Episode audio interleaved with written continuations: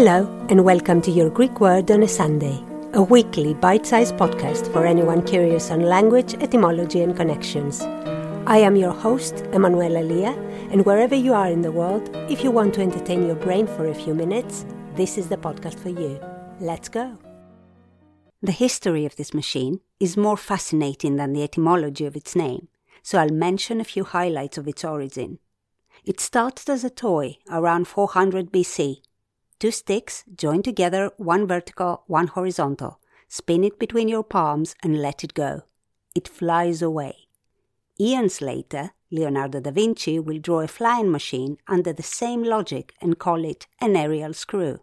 There have been many scientists since who believed in the potential success of such an invention and could see the practical application.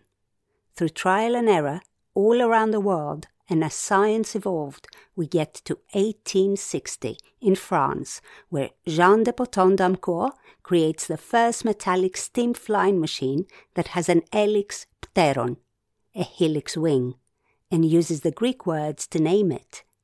Helicoptero, helicopter.